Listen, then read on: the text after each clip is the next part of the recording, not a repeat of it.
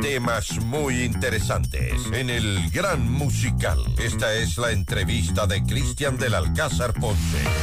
Hoy con Hoy en nuestro martes de parejas, bienvenida Claudia González, Claudita, te he extrañado. ¿Cómo te va? Buenos días, bienvenida a los años.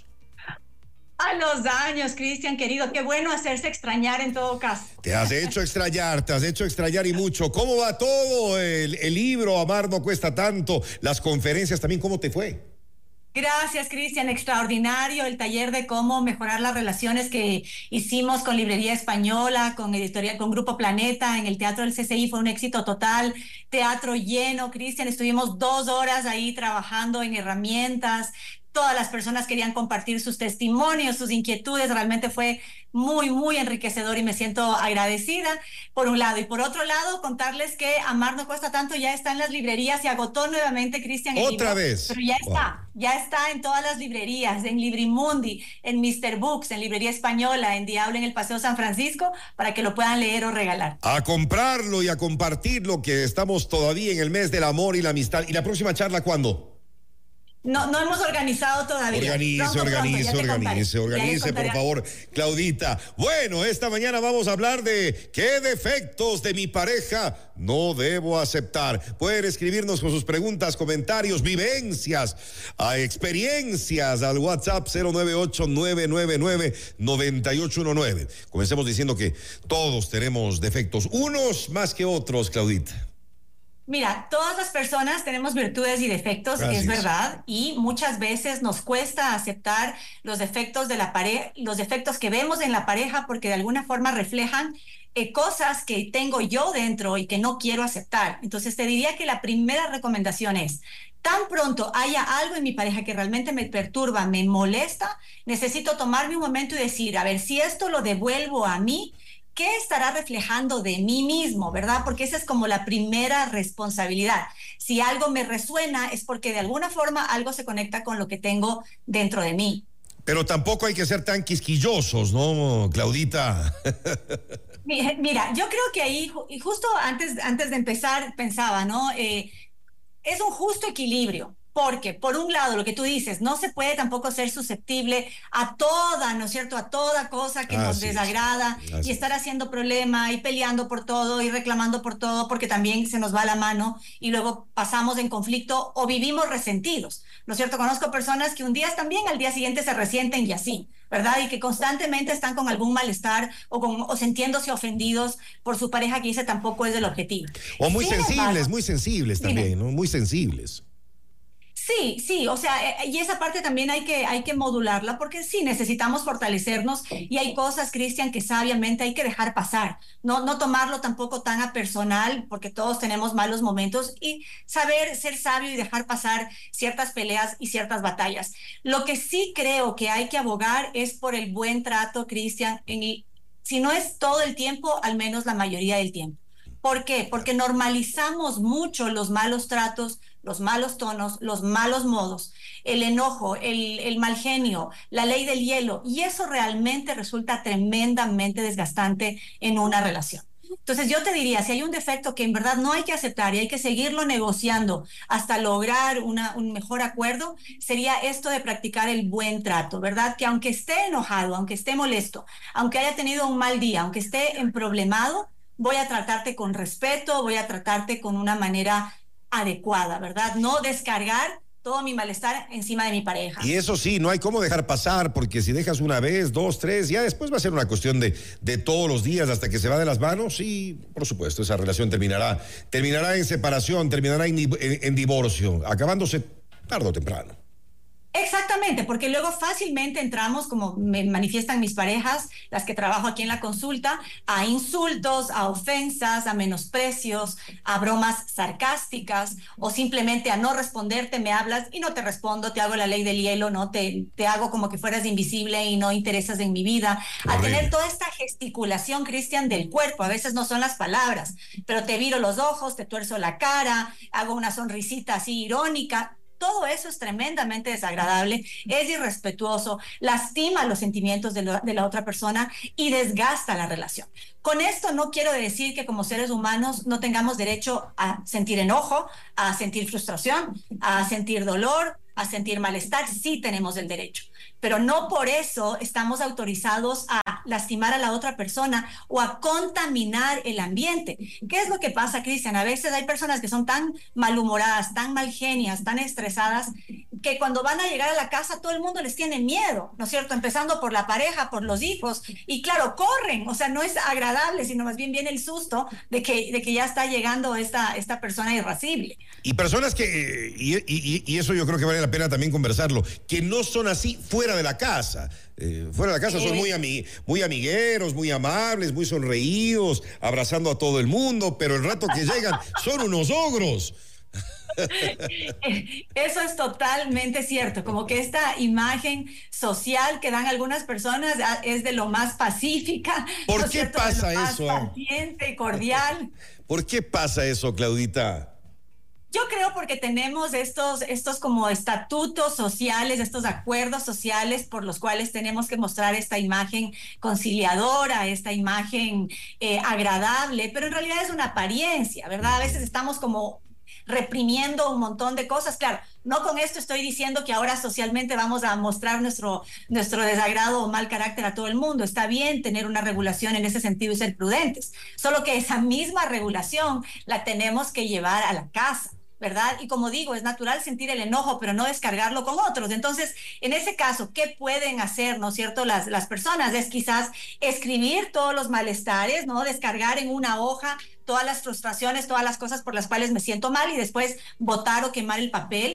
Hay gente que lo descarga haciendo ejercicio, otra gente quizás necesita como respirar, dar una caminata, darse una ducha, o sea, como salir de esto, darse el tiempo de procesar y luego entrar a la casa, relacionarnos con nuestra pareja de, una mejor manera, de una, de una manera más, más agradable y más respetuosa. Bueno, seamos tan amables como generalmente lo somos fuera de la casa, eh, con, eh, con, los amigos, con los compañeros de oficina, seamos así también en, en nuestro hogar. ¿Qué otras cosas no se deben aceptar? Además de los malos tratos, que ya lo dijiste, y claro, eso es fundamental y básico. Mira, yo te diría la falta de generosidad. ¿No es cierto? Porque yo creo que es fundamental. Dos valores son importantes que antes de que se nos acabe el tiempo quisiera mencionarlos. El tema de la generosidad y el tema de la honestidad. Más allá del respeto que acabamos de hablar, ¿verdad? La generosidad es generosidad con el tiempo, con la empatía, una generosidad en el apoyo económico y en el respaldo, una generosidad en la cual digo, tú eres mi pareja, eh, ambos, esto es nuestro, por ende, comparto tiempo, dinero, o sea, en plata y en persona, como se dice, Cristian, ¿no? ¿Verdad? Comúnmente. Esa generosidad la tenemos que tener, porque yo no puedo estar dentro de una relación de pareja eh, agarrándome, mezquinando las cosas, ¿no? Cuidado, sepa cuánto gano, cuidado, me quiera, se quiere aprovechar de mí, eh, cuidado, este, este, me quiere controlar y entonces mejor eh, le mantengo fuera de mi vida o le excluyo de mis actividades. No. O sea, realmente uno dentro de una relación, si uno quiere compartir con otra persona, necesita ser generoso. Esto es una cosa fundamental que no podemos aceptar que yo esté contigo, pero que en realidad hagas tu vida aparte, tus ingresos aparte, que no compartas nada conmigo y que haya ese egoísmo, ¿verdad? Entre comillas, que no permite esta interacción. Y el otro punto que decías, básico también. El otro de la, honestidad, que es fundamental. Yo no puedo aceptar engaños, mentiras, peor, ¿no es cierto?, coqueteos con terceras personas, porque entonces no es relación de pareja, Cristian, es estoy diciendo que vivo en pareja, pero en verdad no estoy siendo coherente con ese compromiso. Entonces esa honestidad tiene que ir por delante. La verdad, saber que yo puedo confiar en mi pareja porque es sincero, porque es honesto, porque sé qué es lo que está haciendo, en dónde se encuentra, cuáles son sus intenciones, porque me está respetando, ¿no? Y no se está involucrando de manera inapropiada con terceras personas. Claudita, eh, ¿qué pasa cuando tu pareja empieza a criticar negativamente tus defectos? Que también eso es común. Mira, lo hemos hablado, Cristian, la crítica nunca es el camino. Yo sé que cuando nos sentimos fastidiados, molestos, enojados, resentidos, pues tendemos a acusar al otro, ¿no? A acusar, a criticar todo lo que no nos satisface, lo que no nos gusta, lo que el otro hace mal. Entiendo. Y aún así es importante siempre trabajar desde el reconocimiento, ¿no? Primero agradecer, reconocer lo que el otro sí hace bien, lo que el otro sí, sí aporta positivamente a la relación. Y luego hablar de las cosas que no nos gustan, siempre desde la responsabilidad de cómo me afecta a mí, de cómo me siento yo, de cómo me impacto con esa actitud, con esa conducta, sin calificar negativamente al otro. He dado antes el ejemplo, ¿no es cierto? No es lo mismo decir, ay, es que eres un que me importista, un inútil, a decir, mira, sí es importante para mí que recuerdes de botar la basura como quedamos, ¿no? O sea, me, me, me, sujeto a la conducta y no califico ofensivamente al ser de la persona. Y sabes lo que pasa mucho es que no, y siempre, ¿no? Yo creo que todos los seres humanos lamentablemente somos así. Nos fijamos más en las cosas malas, en las cosas negativas, que en las cosas buenas, que no reconocemos, que no vemos y que no decimos. Es muy importante lo que dices, Cristian, exactamente. Todo lo que se hace bien se lo toma por sentado. Ah, es lo mínimo que tiene que hacer y entonces ya está, ¿no es cierto? Ni siquiera lo miro, ni lo agradezco, ni lo reconozco. ¿Cuántos hombres especialmente, tengo que decir, aquí en la consulta, se quejan, se lamentan, se duelen porque no se sienten reconocidos por su pareja? ¿No? Especialmente, que, no sienten que se les da valor al esfuerzo que están haciendo, al, al, aporte que están, que están entregando a la colaboración. Entonces, el reconocimiento es fundamental porque estamos retroalimentando positivamente ese comportamiento. Si la persona que aporta con algo se siente validado, reconocido, lo va a seguir haciendo y lo va a seguir haciendo con gusto. Pero si en cambio simplemente ignoro lo que hizo bien y ando buscando dónde está el problema, el defecto y lo que hizo mal, pues va, va generando también un rechazo, un rencor, Cristian, que después ya no quiero ofrecer nada. Muy bien, tengo algunas preguntas ya para cerrar, así rápidamente. Nos dicen qué tema tan interesante. Creo que es eh, por presencia social, pero sobre todo creo que lo hacen las personas narcisistas. Yo lo viví hace unos años. Saludos, Maffer. Creo que Maffer se refiere a lo que hablábamos, ¿no? A, aquellas personas que son eh, muy amables, encantadoras fuera de casa y ogros cuando están en el hogar. Así, ahí a veces aplica el dicho de nada es lo que parece, ¿verdad? A veces tenemos una imagen externa y no es realmente la coherencia de lo que la persona es ya en confianza y en lo interno. Bueno, acá nos dicen, excelente programa, yo tengo a mi hijo que es súper malhumorado, hay veces que es grosero y cuando se le reclama piensa que no ha hecho nada y que todo está bien y contesta, pero regaña, te, eh, te enojas, como hacerle entender que su mal humor sí llega a ser tóxico para otras personas. Por supuesto, por supuesto. Y es lo que digo, nadie tiene el derecho de contaminar el ambiente, el estado de ánimo de otra persona o de una reunión o de los que están alrededor, eso no. O sea, si yo estoy muy molesto, muy mal genio, tengo que retirarme en mi espacio privado, descargar, ¿no? Y luego regresar. Entonces, ¿qué hacemos con eso? Es poniendo límites, ¿no? Cuando tú te pones mal genio, yo me siento ofendido, me siento molesto, me siento contaminado, te pido por favor que te retires hasta que estés de mejor humor. Necesito aprender a poner límites, Cristian, porque no es solamente diciendo, a veces sí, podemos conversar y es suficiente. Otras veces tenemos que poner los límites y retirarnos, tomar cierta distancia, decir, mira, yo no puedo hablar contigo así, cuando ya estés calmado, con muchísimo gusto, hablamos. Y tomar distancia, porque tenemos que ir marcando, ¿no es cierto?, estos cambios de conducta. Eh, rápidamente, que se me termine el tiempo. Disculpe, ¿qué podría hacer? Mi pareja está pasando por una situación económica eh, y no le pagan más de tres meses. No sé cómo reaccionar. ¿Qué le aconsejaría, Claudita?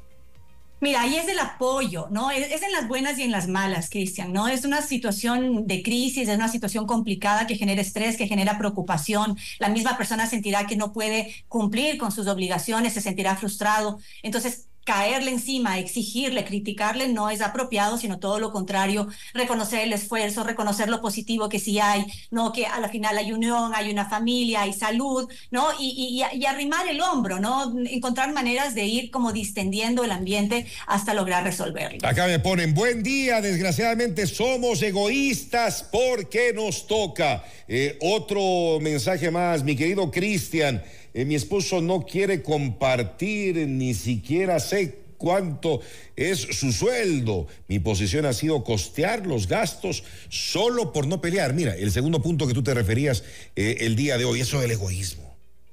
Sí, sí, es, y, es, y es un problema, Cristian. La verdad es que muchas personas tienen tanto miedo, vienen desde esta cultura de carencia, sienten que les van a engañar, que se van a aprovechar, que les van a quitar sus cosas y guardan este, este secreto y, ocultan, ¿no es cierto?, esta parte, pero hay que trabajarla y dialogar porque de lo contrario esto se va a generar una brecha cada vez más grande dentro de la relación. Muy bien, eh, recordémosles por favor tu Instagram, eh, Claudita. Sí, les recuerdo dos cosas. El Instagram, claudia.gonzález psicóloga, y el podcast, Cristian, el podcast que cada vez tiene más, más seguidores y que estamos tan agradecidos también, que se llama Igual que el libro, Amar no cuesta tanto, y el podcast lo encuentran en Spotify o en Apple Podcast. Y para citas, eh, comiencen este año con terapia, ¿por qué no? Les va a ayudar, ya sea personal o de pareja o de pareja. Mientras estén a tiempo, salven su relación. El número de Claudia para citas, solo para citas 098 807 2407. Le repito, 098 807 2407. El próximo martes aquí nos volvemos a encontrar, Claudia. Un abrazo grande. Chao, Cristian. Un abrazo para todos. Chao, buenos días.